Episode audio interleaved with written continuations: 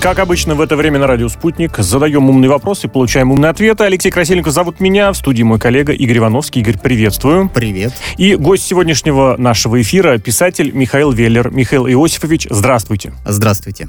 Здравствуйте, я рад вас приветствовать. Мы тоже очень Взаимно. рады и, во-первых, приветствовать, и, во-вторых, очень рады, что вы согласились поделиться своим мнением относительно некоторых моментов, которые происходят в мире, моменты важные, моменты международные, некоторые внутри российские, некоторые вообще Россию вроде бы не касаются, но, тем не менее, по ходу выясним. Естественно, с коронавируса хочется начать, потому что вот эта греческая новая буква омикрон теперь является завсегдатаем новостных э, сводок, новостных повесток. Сразу несколько таких сообщений. Во-первых, Владимир Путин, президент, требует от правительства неделю в неделю подготовить план, как бороться с этим новым штаммом. Он сказал, что экономика потихонечку восстанавливается в мире, но вот эти новые штаммы наносят очень серьезные удары. И очень важное уточнение было еще от э, Дмитрия Пескова, пресс-секретаря э, президента, о том, что за отказ от вакцинации никаких штрафов не будет. Вот такая позиция. Дело в том, что ранее прав про Австрию, например, было сообщение, что там обязательная принудительная вакцинация и штраф за отказ до 7 с лишним тысяч евро. Михаил Иосифович, вот как считаете, нет здесь такого, что ли, раскачивания раскачивание, то сначала немножечко запугают, что вот к первому февраля все срочно должны вакцинироваться, а тут вроде бы успокаиваются, что если не вакцинироваться, ничего, штрафа не будет. Нет здесь какого-то вот дисбаланса, что ли? Итак, во-первых, я приношу извинения за свои мелкие технические погрешности. Техника, она иногда может подвести всегда. Это свидетельство честного прямого эфира как когда-то, когда был только прямой эфир, когда на центральных каналах ползали на четвереньках, стараясь не попасть в камеру и так далее, прошу всех меня простить. Второе. Я приношу вам свою глубочайшую благодарность вашим, по поводу вашего высокого мнения о моих медицинских и административных познаниях. Отличительная способность всей этой пандемии, вот, вот резкое отличие, в том, что никому нельзя до конца верить, и широкие массы никак не в состоянии понять, чему верить, а чему не верить, что правда и что неправда.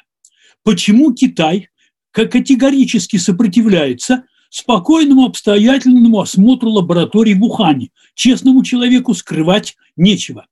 Почему вдруг Ланцет, старейшее авторитетнейшее медицинское издание, дезавуировал свою какую-то безумную статью впервые в истории этого журнала. На минуточку. И далее, понятно, что вакцины используются без общепринятого э, тестирования, то есть нет достаточно подробных и длительных испытаний, подтверждений, изучения возможных побочных эффектов, ну потому что надо давай, давай, давай. Дальше мы все понимаем политический аспект этого, что виднее, знаете, со стороны ведь всегда виднее, да? Вот смотришь через Атлантическую лужу, и то, что в Америке, тебе понятнее. Ну, потому что не свое. Вот все на глазах. Когда выступают за Трампа, то обязательно надо соблюдать масочный режим и социальную дистанцию. А вот когда на стороне антифа и БЛМ, вот тогда это не считается. То есть некая избирательная политическая ориентация зловредного вируса. Дальше мы смотрим в честное интеллектуальное лицо начальника ВОЗа, который ВОЗ и ныне там, Всемирной организации здравоохранения. Этого прекрасного эфиопского марксиста, который в должности министра своего здравоохранения рассказывал, что никаких эпидемий нет, когда они были. Ну а то, что Китай подталкивал, лоббировал, финансировал его избрание на этот пост, это совершенно общеизвестно. То есть все это очень мутная история. Теперь, что касается нового штамма. Первое. Легко себе представить, что новые штаммы будут всегда, поскольку вирусы, в отличие, например, от тигров или от человека, мутируют чрезвычайно быстро – то можно гарантировать, что каждые полгода будет появляться новый штамм. Из этого ничего не следует, кроме того, что он может быть будет более опасный, а может быть наоборот. Нигде не сказано, что этот штамм омикрон, который не назвали КСИ, потому что Си – это фамилия товарища Си Цзиньпиня, это все уже знают. А что, боже мой, что это, о чем это? Э, и далее, Поскольку люди не доверяют своим правительствам, это недоверие сеяли 30 лет. 30 лет. Вот вы знаете из моей собственной практики, Всемирная конференция международная, э, этой самой э, International Big History Association. Курящих три человека. Первый значит, московский назаритян, второй я и третий еще один, то есть тоже СНГшный. Значит, чтобы покурить, нужно выйти за дверь, а чтобы сделать глоток пива, нужно сделать шаг обратно. А рядом стоит старенький охранник э, в условном комбезе, и нам ласково и виновато улыбается, когда мы в той сказке про деревенского дурака делаем глоток туда, глоток сюда. Вот эти правила, которые неизвестно зачем, имеют одну направленность – превратить население в тупое стадо, которое, не рассуждая, подчиняется всему. То есть когда в Италии узаконили, лет 10, по-моему, прошло, однополые браки, пол Италии вывалила на улицу, заявляя, что в нашей католической стране с традиционными христианскими ценностями, ну и что, походили по улицам, вы пришли домой, проголодались, устали, на то все и кончилось. То есть, и кто сейчас посмеет сказать слово «против», кроме слова «гомофоб», изобрели еще слово «трансфоб» и так далее. Таким образом, население, которое не верит что однополые половые отношения абсолютно равны и адекватны нормальным, которые не верят, что люди разных цветов, разных историй, с разных континентов во всем равны. То есть, если мы возьмем бушмена и исландца, их поменяем географическими местами, то исландец будет как бушмен, а бушмен будет как исландец, а народ крутит пальцем и говорит матерные слова.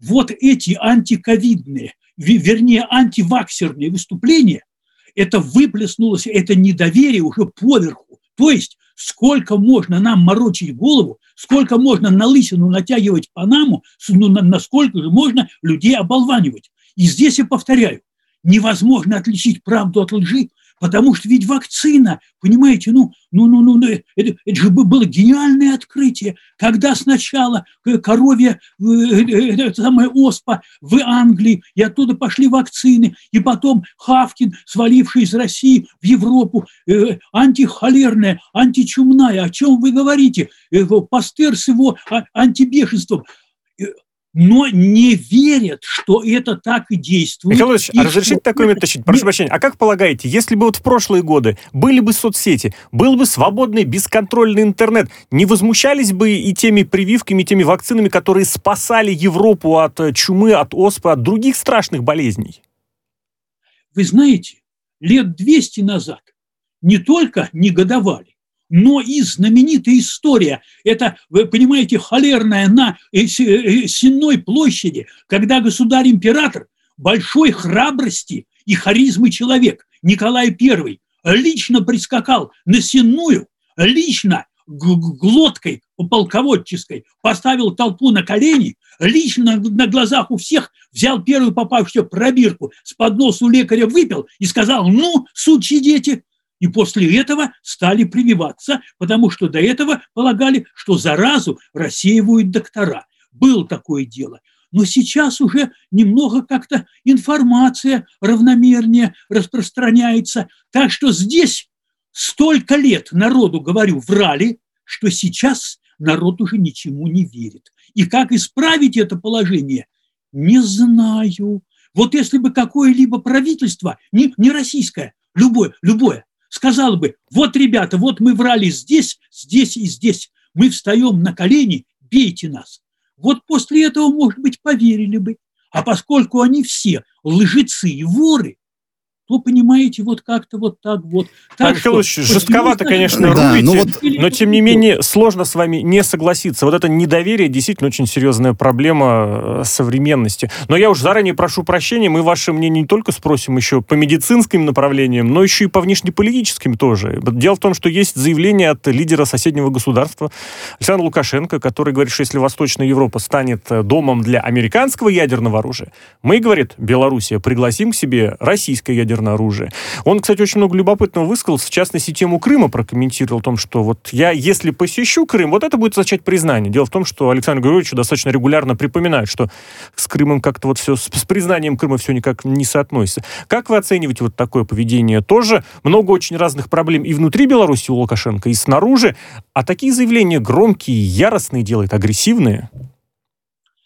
Простите за художественное сравнение. моя любимая сцена в знаменитом этом самом Чикаго, этом чудесном мюзикле, как Ричард Гир в роли адвоката танцует чечетку перед присяжными в качестве оправдательной речи. Это, это блестяще. И вот Лукашенко, отличаясь, может быть, несколько меньшей пластичностью и танцевальными способностями, нежели Ричард Гир, танцует такую чечетку, стараясь танцевать между струек, чтобы ладить с Москвой, и чтобы ладить с Европой, и чтобы ладить со всеми, и чтобы при этом остаться на своем месте и все-таки быть еще целым. Все заявления Лукашенко последних лет вызваны только конъюнктурой. И все, что он говорит, вызвано одним – желанием усидеть на своем месте. Все его заявления абсолютно прагматичны, поэтому всерьез их даже нельзя воспринимать. Их Мих... можно расценивать только с точки зрения, это ему поможет или не поможет. И пока он, будучи хитрым мужиком и очень неглупым, делал все то, что ему помогало. Михаил Иосифович, а вот все эти заявления про ядерное оружие, про гиперзвуковое оружие испытания, это как расценивать? Это информационная война или за этой информационной войной стоит нечто большее? Во-первых, любая власть, простите за банальность, как мы все понимаем, и как наши зрители и слушатели понимают, она заинтересована в том, чтобы усидеть и укреплять свою позицию, чтобы ее любили, боялись и уважали, чтобы она выглядела значительной. И поэтому, если у нее есть мощное, сверхсовременное, эффективное оружие, это вот какие мы молодцы, нам никто не посмеет. А поскольку нам угрожают, то мы все должны сплотиться. А сплотиться вокруг кого? Вокруг власти. А чтобы не думали, что, может быть, нам лучше сбежать к другой власти, а? Вдруг они победят, они же передовее, они богаче. Мы показываем, и нет, это мы лучше вооружены, это мы им устроим такое. Так что давайте, ребята, все вокруг нас. Вот и все заявления. А что касается летающих ракет, это знают все старые офицеры каков блистательный порядок в армии. Кстати, насколько мне известно, мне, конечно, очень мало, очень плохо известно, но американская армия тоже далека от порядка. Если кто думает, что там все как по часам, вроде бы нет. Вроде бы эти часы регулярно падают на пол, ломаются и так далее. По большому секрету мне рассказывал один капитан первого ранга подводник, по понятным причинам я не могу назвать фамилию, как производились боевые стрельбы, пуски из-под воды лет уже около ну, 15 назад в присутствии Путина, когда он внимательно смотрел вот эта шапка с ручкой в морскую даль, твердые голубые глаза, потом объясняли, нет, ракета и не должна была вылететь. Это была просто имитация. Ну, все думали, как будто она вылетает, все смотрели туда, откуда она должна вылететь. Следующие стрельбы на завтра или послезавтра обеспечивали три подводных крейсера. Если не вылетит с первого, вылетит со второго, не вылетит со второго, вылетит с третьего. Как вы понимаете, если не вылетает ракета, вылетает командир и гораздо дальше. Таким образом, со следующего раза ракета вылетела. Так что все эти сказки, когда вдруг нам показывают за место геройского российского десанта какие-то старые американские компьютерные игры, ну о чем вы говорите? Я к этому отношусь спокойнее. А зачем нам воевать? Мы не имеем никому экономических претензий. И есть только одна страна, которая имеет экономические претензии к нам. То есть территориально, территориально огромные. Это наш большой друг Китай, который опубликовал недавно материал «Шесть войн, в которых будет участвовать Китай в следующие 50 лет». И одна из них – это возврат э, в Монголии, Дальнего Востока и Приморья, когда Россия 100-150 лет назад отняла у ослабевшего в это время Китая одну шестую часть его территории. Вот с этим вопросом надо быть внимательнее. Михаил Ильич, а разрешите маленький, маленькую ремарочку. А как вам э, карта Большой Турции, Большой Османской империи, с которой совсем недавно лидер Турции позировал, которая там наполовину России, кстати, захлестнулась? Это к территориальным претензиям вы упомянули, что только у Китая есть. А вот Турция, пожалуйста, не стесняется президент страны. Во-первых, эта карта мне напоминает карту кондуита и швамбрани из незабвенной книги Кассиля «Кондуит, опять же, и швамбрани». Карту мы нарисовать можем. Второе. Реджеп Эрдоган во многом фигура Путину близкая.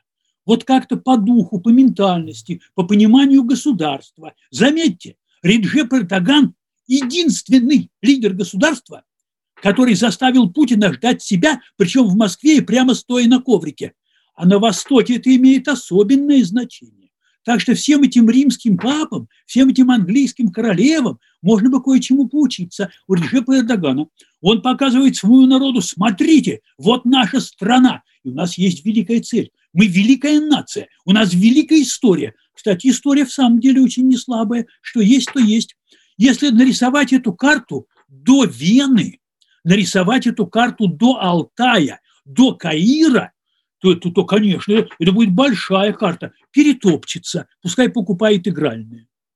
Давайте к еще одному моменту перейдем, тоже связанному с западными, скажем так, границами России. Дело в том, что Владимир Путин прямым текстом произнес вот следующее, что если на территории Украины возникнут ударные комплексы, подлетное время которых для Москвы будет 7-10, а в случае гиперзвукового аж даже 5 минут, что делать? Нужно будет каким-то образом отвечать, а ответит, говорит Путин, мы уже можем сейчас.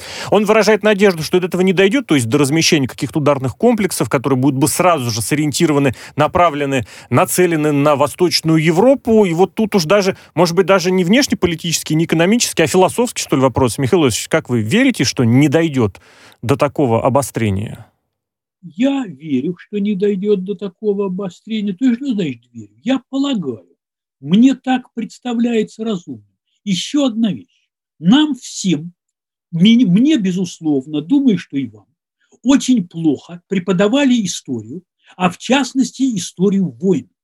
Потому что в войне самое главное, почему конкретно она возникла, что конкретно было объективными причинами, прежде всего объективными, а уже потом субъективными. Без этого история войн ничего не стоит. А нам давали, пришел Наполеон, решил завоевать Россию. Да нахрена она ему сдалась? Эти, эти тысячекилометровые снега, эти крепостные крестьяне, которые полагали, что французы с рогами едят детей. Зачем? А вот когда начинаешь врываться, это относится к Первой мировой войне, это относится ко Второй мировой войне и так далее. Это относится и к нынешней ситуации. Вопрос, Зачем Европе воевать с Россией? И зачем России воевать с Европой? Где навар? Я прошу прощения за сленг 90-х бандитских. Изюм где? Кто, кто что с этого получит? То есть политическое влияние, экономическая выгода, новые территории, ископаемые, кто что с этого получит? Это все страшилки для оболванивания своих народов, чтобы они не думали о том, почему продолжают воровать наши деньги, а думали о том, что нам все угрожают, чтобы они не думали о том, что так называемый резервный фонд и фонд национального. Э, развития это общак, в который высасываются деньги страны, которые потом делит так называемая элита. Эти деньги воруются. Михаил детей абсолютно вы правы. Копейки, а здесь они воруют деньги миллиардами, понимаете? А нам говорят, а какое будет подлетное время? Да пойдите с вашим подлетным временем, летайте на метле и учите летать журавлей. О чем они говорят? Я хотел уточнить, что к экономическим вопросам мы обязательно тоже подробно перейдем, правда, чуть позже, но здесь же есть этот момент. Ну вот оно, расширение НАТО на восток, но оно по факту происходит. Учения все ближе к российским границам происходят. В Черное море корабли заходят. В Швеция, Норвегия что-то там тоже придумывают, заходят. Это же есть, я не придумываю. И опять же, МИД, который об этом напоминает, выпущен целый большой такой комментарий, миф об отношениях России и Альянса, но тоже не из воздуха факты берет. И мы разорвали отношения с НАТО. У нас там нет посольства, представителей. Представительства. Да, представительства, да. Но Это не мы разорвали. Нам намекнули Нам России, намек... что мы вам не продлим, как это, мандат, нас вынудили, лицензию. Нас вынудили разорвать отношения. И вот с одной стороны, э, понятно, что диалог, он нужен, диалог, он важен. С другой стороны, а что делать-то, если нас вынуждают а, от этого диалога отказаться? Слышу и согласен. Господа, вы сейчас видите перед собой человека, который не имеет отношения никакого к военно-дипломатическим кругам. Но я не помню точно, по-моему, в 2010 году или в 2009, я сейчас не помню точно, присутствовал в числе пяти человек с российской стороны на встрече, так сказать, с активом, руководством НАТО в Брюсселе. То есть там был и Арбатов, там были две дамы, занимающиеся историей политологией второй половины XX века. Там был еще один вполне приятный, вполне молодой человек и ваш покорный слуга. И там было все руководство НАТО. Ну, меня поразила поразительная скромность их быта. То есть низкие потолки, дешевые покрытия, самая дешевая конторская мебель, общая столовая для всех. Я вам доложу удивительно. Но дело не в этом, что это руководство интересовалось. Меня туда пригласили они, потому что было информбюро НАТО в Москве, где-то недалеко от Павелецкой, я не помню. Я там был вот тогда два раза в жизни. Меня как, как бы условно независимого эксперта. Я тогда не вылезал с телевизора, у меня выходило очень много книг, я был абсолютно независим и никем не ангажирован, как и всю жизнь. И вот они, и они все допытывались, чем вызвана речь Путина в Мюнхене. То есть, каковы цели России? Россия изменила свой политический курс. Первое, чем это вызвано? И второе, чего бы Россия хотела? Вот они искренне хотели понять. Но, по крайней мере, они делали вид. Складывалась такая картина. Так вот, что касается расширения НАТО. Одно дело, есть организм НАТО, который расползается по карте, и он, безусловно, расползается. С другой стороны, расползается, это значит, вот есть государство, бывшие республики Советского Союза, и они просят НАТО, ребята, примите нас, пожалуйста, на всякий случай, но потому что мы немного боимся. Мы, мы как-то видали Грузию, мы видали то все, мы иногда слышим всякие угрозы, мы, мы хотим в НАТО, ну, вот на всякий случай, чтобы застраховаться. С российской стороны это воспринимается, а НАТО расширяется, с той стороны это воспринимается, господи, что они еще завтра придумают? Потому что эти 30 тысяч танков и полмиллиона солдат в Восточной Германии отлично все помнят и прочее, прочее. И вот понимаете, какая история. Подлетное время. Я совершенно согласен. Ни одной стране не нравится сокращение подлетного времени ракет потенциального противника к его столице. Но здесь дело вот какое. А каково подлетное время советских ракет до Стокгольма, до Берлина, до Парижа, про Киева я не говорю. Очень короткое подлетное время, гораздо короче, чем от российских границ до Москвы. И они об этом говорят. Вот они у себя говорят об этом, а мы у себя говорим вот об этом. Надо же смотреть на вещи объективно. И вообще, слушайте, вот э, где-то, ну, возьмем чисто условно, 2008 год. Что случилось? Что послужило причиной конфронтации? Что стряслось? Восьмое, восьмое, восьмое. Три восьмерки. И вместо того, чтобы строить заводы, фабрики, научно-исследовательские институты, дороги, наконец, жилье для людей. Вместо этого я согласен с восстановлением армии. Но что это за милитаристский психоз? Кому Россия нужна?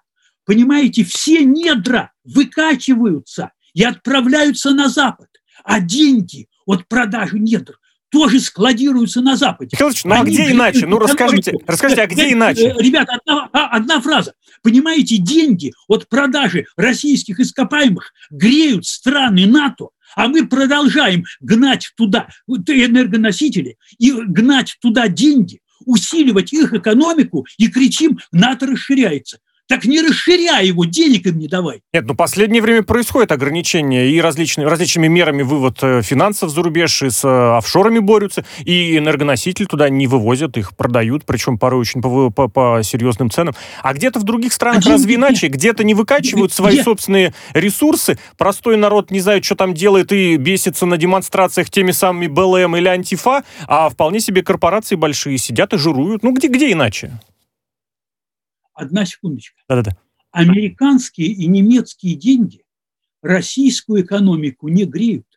Когда мы продаем энергоносители, то деньги, которые от этого получаются, не идут в российскую экономику, а складываются в западной финансовой системе.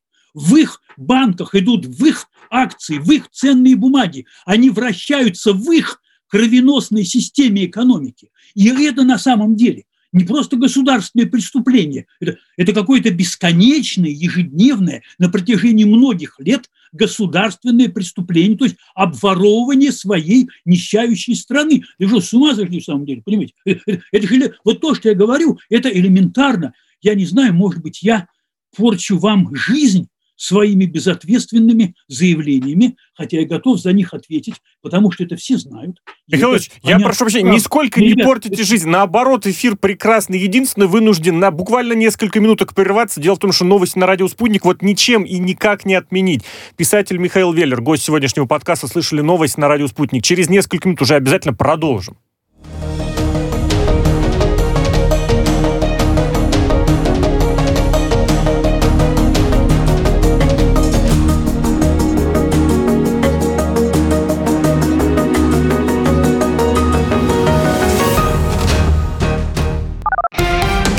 Радио «Спутник». Новости студии Ольга Дубровина. Здравствуйте. Штамм коронавируса «Омикрон» в России не выявлен, заявила глава Роспотребнадзора Анна Попова на президиуме Координационного совета при правительстве по борьбе с коронавирусом. По словам руководителя ведомства, особенно тщательно анализируются образцы, полученные от граждан, выезжавших за рубеж. В российских аэропортах организовано бесплатное тестирование для прибывающих из рисковых по завозу штамма стран. По словам Поповой, мутации, характерные для «Омикрона», повышают заразность, усиливают проникновение вируса в клетки клетки. Меры профилактики при этом остаются прежними. Вакцинация, ревакцинация, сокращение контактов и маски. А новогодние праздники лучше провести дома без выездов за рубеж, добавила Анна Попова. И еще одно заявление. Все ПЦР-тесты, применяемые в России, эффективные, в том числе для выявления нового штамма коронавируса, заявила глава Роспотребнадзора. Из-за особенностей омикрона принято решение ограничить срок действия ПЦР-теста не 72, а 48 часами. Роспотребнадзор потребует соблюдать 14-дневный карантин граждан, возвращающихся из ряда стран Африки, где обнаружен штамм.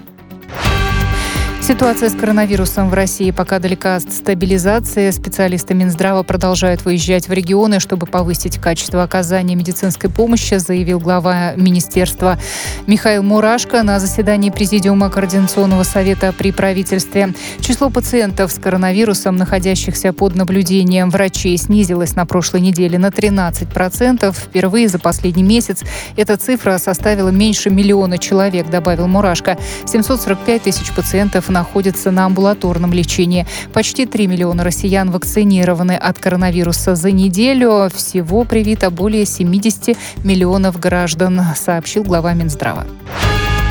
Бывший президент США Дональд Трамп потребовал мобилизовать Национальную гвардию на борьбу с эпидемией грабежей в магазинах.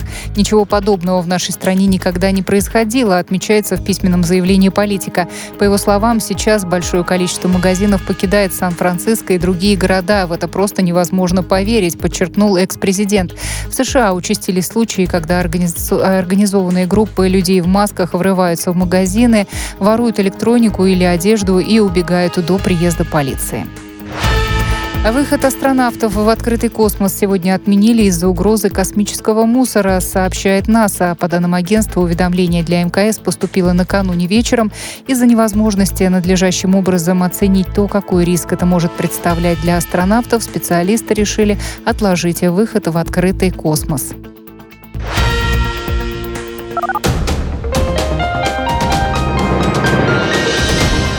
Следующий выпуск новостей менее чем через полчаса.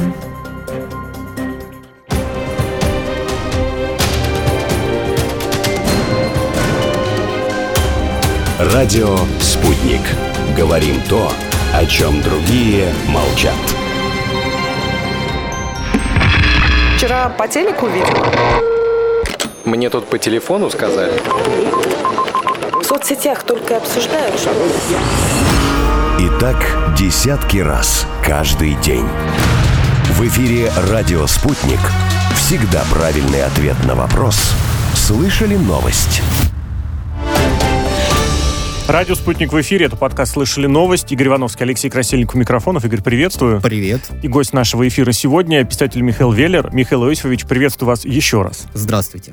Еще раз очень рад всем Здравствуйте еще раз. Это мы вдвойне, втройне рады, очень живо, очень интересно, очень какой-то новый, креативный, неожиданный подход. Вот именно с вашим участием в подкасте, в программе получается. И раз уж подошли к денежному моменту, ох, я прям предвкушаю, но тем не менее вынужден спросить вас, задать вопрос относительно, еще, кстати, экономические моменты тоже будем, ваши, э, как сказать, ваши взгляды по экономике тоже э, в эфир обязательно пойдут. Дело в том, что вопросы к Центробанку все как-то громче, все э, отчетливее, все на более высоком уровне задают дают. В частности, вот сейчас глава Русала Олег Дерипаска раскритиковал действия Центробанка, отметив, что сейчас все действия направлены на то, что не направлены на то, выражаются в том, что засасывается все в Москву, это прям цитата, все засасывается в Москву. А нужно бы поощрять регионы и в первую очередь определенной кредитной политикой, а не только там играться вот с этой ключевой ставкой, чем в последнее время Центробанк увлечен. Я вот даже не знаю, с какого момента здесь э, начать, потому что, ну ведь действительно, есть ли здесь кто-то, кто способен все полностью проконтролировать, учитывая, что экономика российская связана и с международной экономикой, и там тоже есть инфляция, и тоже цены растут, для простых людей, для обычных людей. И где-то там даже рекордная, в Штатах с 70-х годов рекордная, что ли, инфляция в определенных направлениях отмечается. Но нас больше российская внутренняя система, конечно, интересует. Вот здесь Центробанк, Министерство экономики, финансов, развития, просвещения. К кому обратиться? Кто сможет что-то прорегулировать? Я прошу извинения. Это вопрос к профессиональному, желательно высокопрофессиональному, компетентному финансисту. Когда речь заходит о политике Центробанка, о ставках, о движении финансовых потоков, простите ради бога, господа, здесь я решительно некомпетентен. Я могу вспомнить Шарикова и сообщить у всех все отобрать и поделить поровну. Но боюсь, что это, это вряд ли как-нибудь изменит дело.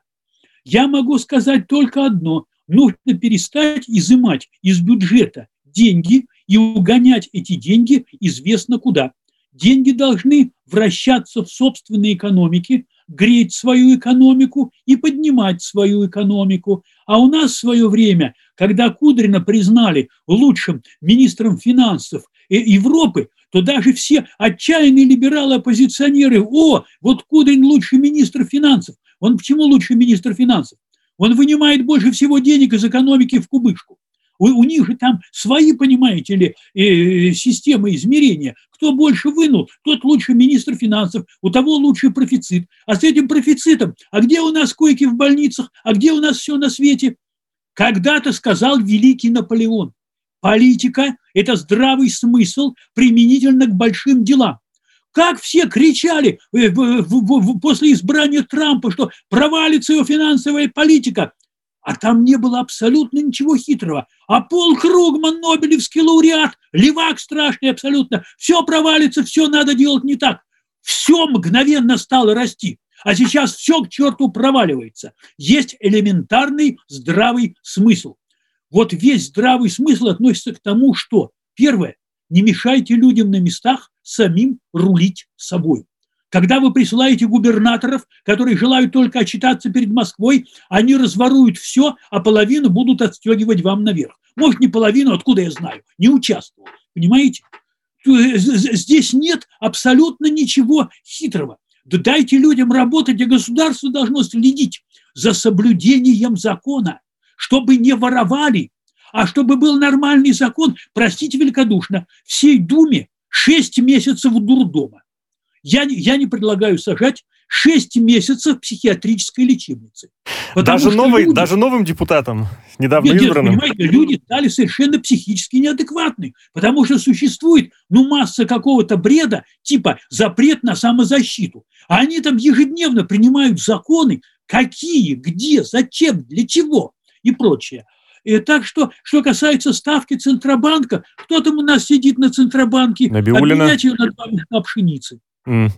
Хорошо, давайте тогда к другому моменту перейдем, который, кстати, ну, собственно говоря, и должен, по идее, предупредить, показать, э, где, возможно, какое-то проявление социального возмущения, недовольства, того самого недоверия, которым было в первой части программы, где это недоверие может выйти на более серьезный уровень. Дело в том, что в Ростехе уже к следующему году обещают разработку программы, которая предскажет массовые беспорядки. Машинное обучение, анализ публикаций в СМИ, анализ соцсетей, соцсетей, и вот вроде как бац, машина расскажет, где где возможны беспорядки. Э, как полагаете? Вот я к вам уже обращаюсь и как писателю, как к человеку, который много всего повидал, много всего знает. Вот такие моменты, э, они вообще предусматриваемы ли? Можно ли где-то действительно вот сказать, вот здесь будут причины для, для беспорядков, вот в этой области, в этом направлении, следите только за этим и все, и все предусмотрите. И я еще добавлю, что в эту программу э, хотят вложить не один э, миллион рублей, а, ну так может быть, а надо ли оно нам? Ну, понятно, Нет, оно нам, конечно, понят, нужно, понятно, потому что, что волнение беспокоит. А вот где их как, искать? Когда, когда они начинают назревать, ну, правоохранительные органы знают, что там-то и там-то будут беспорядки. Вот. И каждый раз зима пришла неожиданно в ноябре. Да, изменит ли что-то эта Михаил программа? Господа, уже полвека назад на волне итальянских детективов, триллеров был фильм «Признание комиссара полиции прокурора республики», где есть одна гениальная фраза. Что он скажет вам завтра, то я скажу вам сейчас.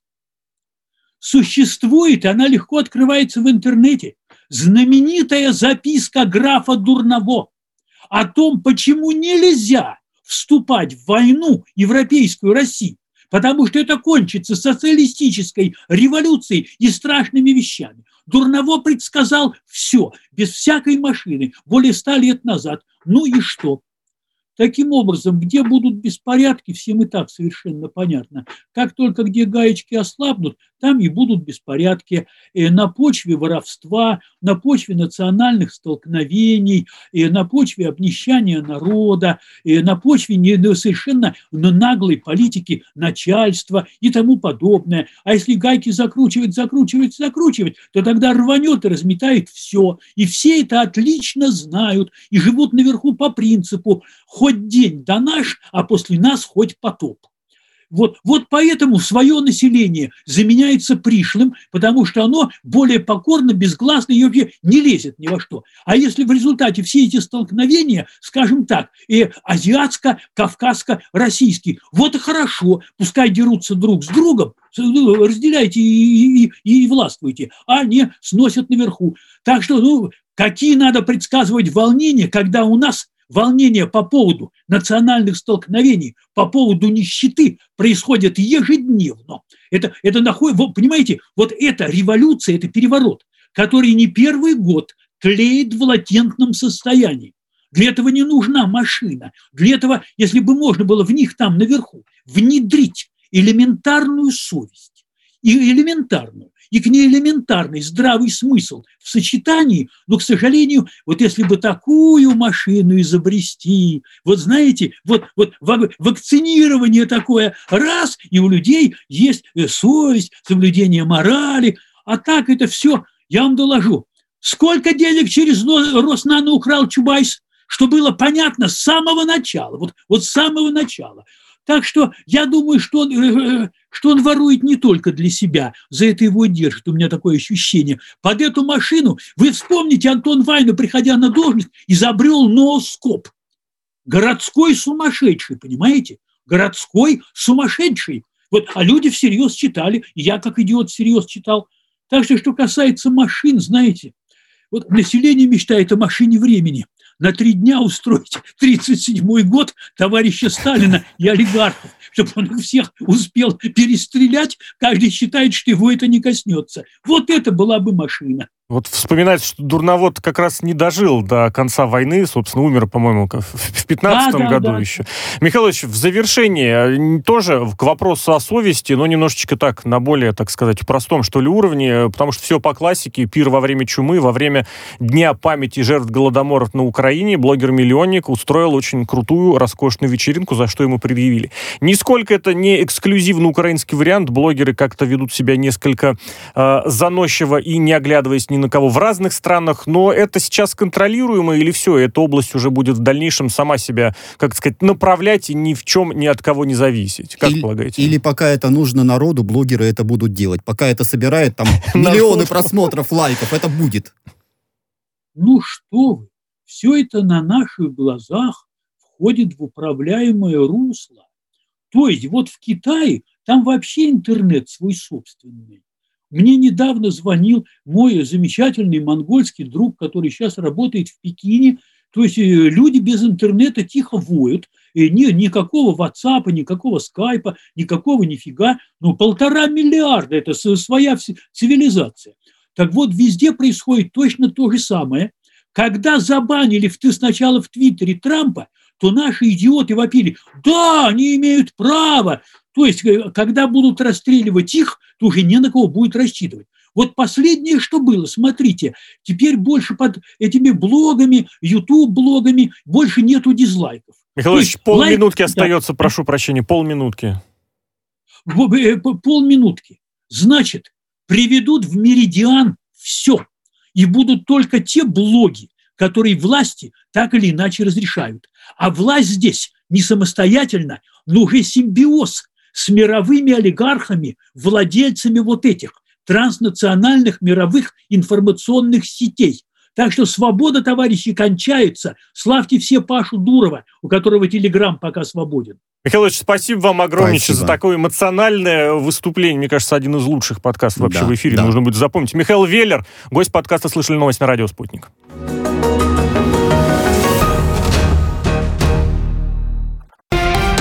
Радио «Спутник». Новости студии Ольга Дубровина. Здравствуйте. Штамм коронавируса «Омикрон» в России не выявлен, заявила глава Роспотребнадзора Анна Попова на президиуме Координационного совета при правительстве по борьбе с коронавирусом. По словам руководителя ведомства, особенно тщательно анализируются образцы, полученные от граждан, выезжавших за рубеж. В российских аэропортах организовано бесплатное тестирование для прибывающих из рисковых по завозу штамма стран.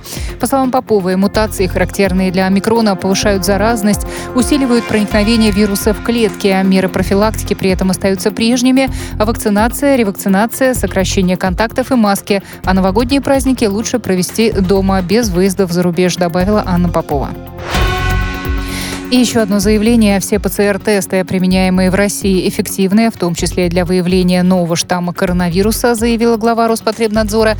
Из-за особенностей омикрона принято решение ограничить срок действия ПЦР-теста не 72, а 48 часами. Роспотребнадзор потребует соблюдать 14-дневный карантин граждан, возвращающихся из ряда стран Африки, где обнаружен штамм. Ситуация с коронавирусом в России пока далека от стабилизации. Специалисты Минздрава продолжают выезжать в регионы, чтобы повысить качество оказания медицинской помощи, заявил глава министерства Михаил Мурашко на заседании Президиума Координационного совета при правительстве. Число пациентов с коронавирусом, находящихся под наблюдением врачей, снизилось на прошлой неделе на 13%. Впервые за последний месяц эта цифра составила меньше миллиона человек, добавил Мурашко. 745 тысяч пациентов находятся на амбулаторном лечении. Почти 3 миллиона россиян вакцинированы от коронавируса за неделю. Всего привито более 70 миллионов граждан, сообщил глава Минздрава. Бывший президент США Дональд Трамп потребовал мобилизовать Национальную гвардию на борьбу с эпидемией грабежей в магазинах. Ничего подобного в нашей стране никогда не происходило, отмечается в письменном заявлении политика. По его словам, сейчас большое количество магазинов покидает Сан-Франциско и другие города. В это просто невозможно поверить, подчеркнул экс-президент. В США участились случаи, когда организованные группы людей в масках врываются в магазины, воруют электронику или одежду и убегают до приезда полиции полиции. Выход астронавтов в открытый космос сегодня отменили из-за угрозы космического мусора, сообщает НАСА. По данным агентства, уведомление для МКС поступило накануне вечером. Из-за невозможности надлежащим образом оценить то, какой риск это может представлять для астронавтов, специалисты решили отложить выход в открытый космос.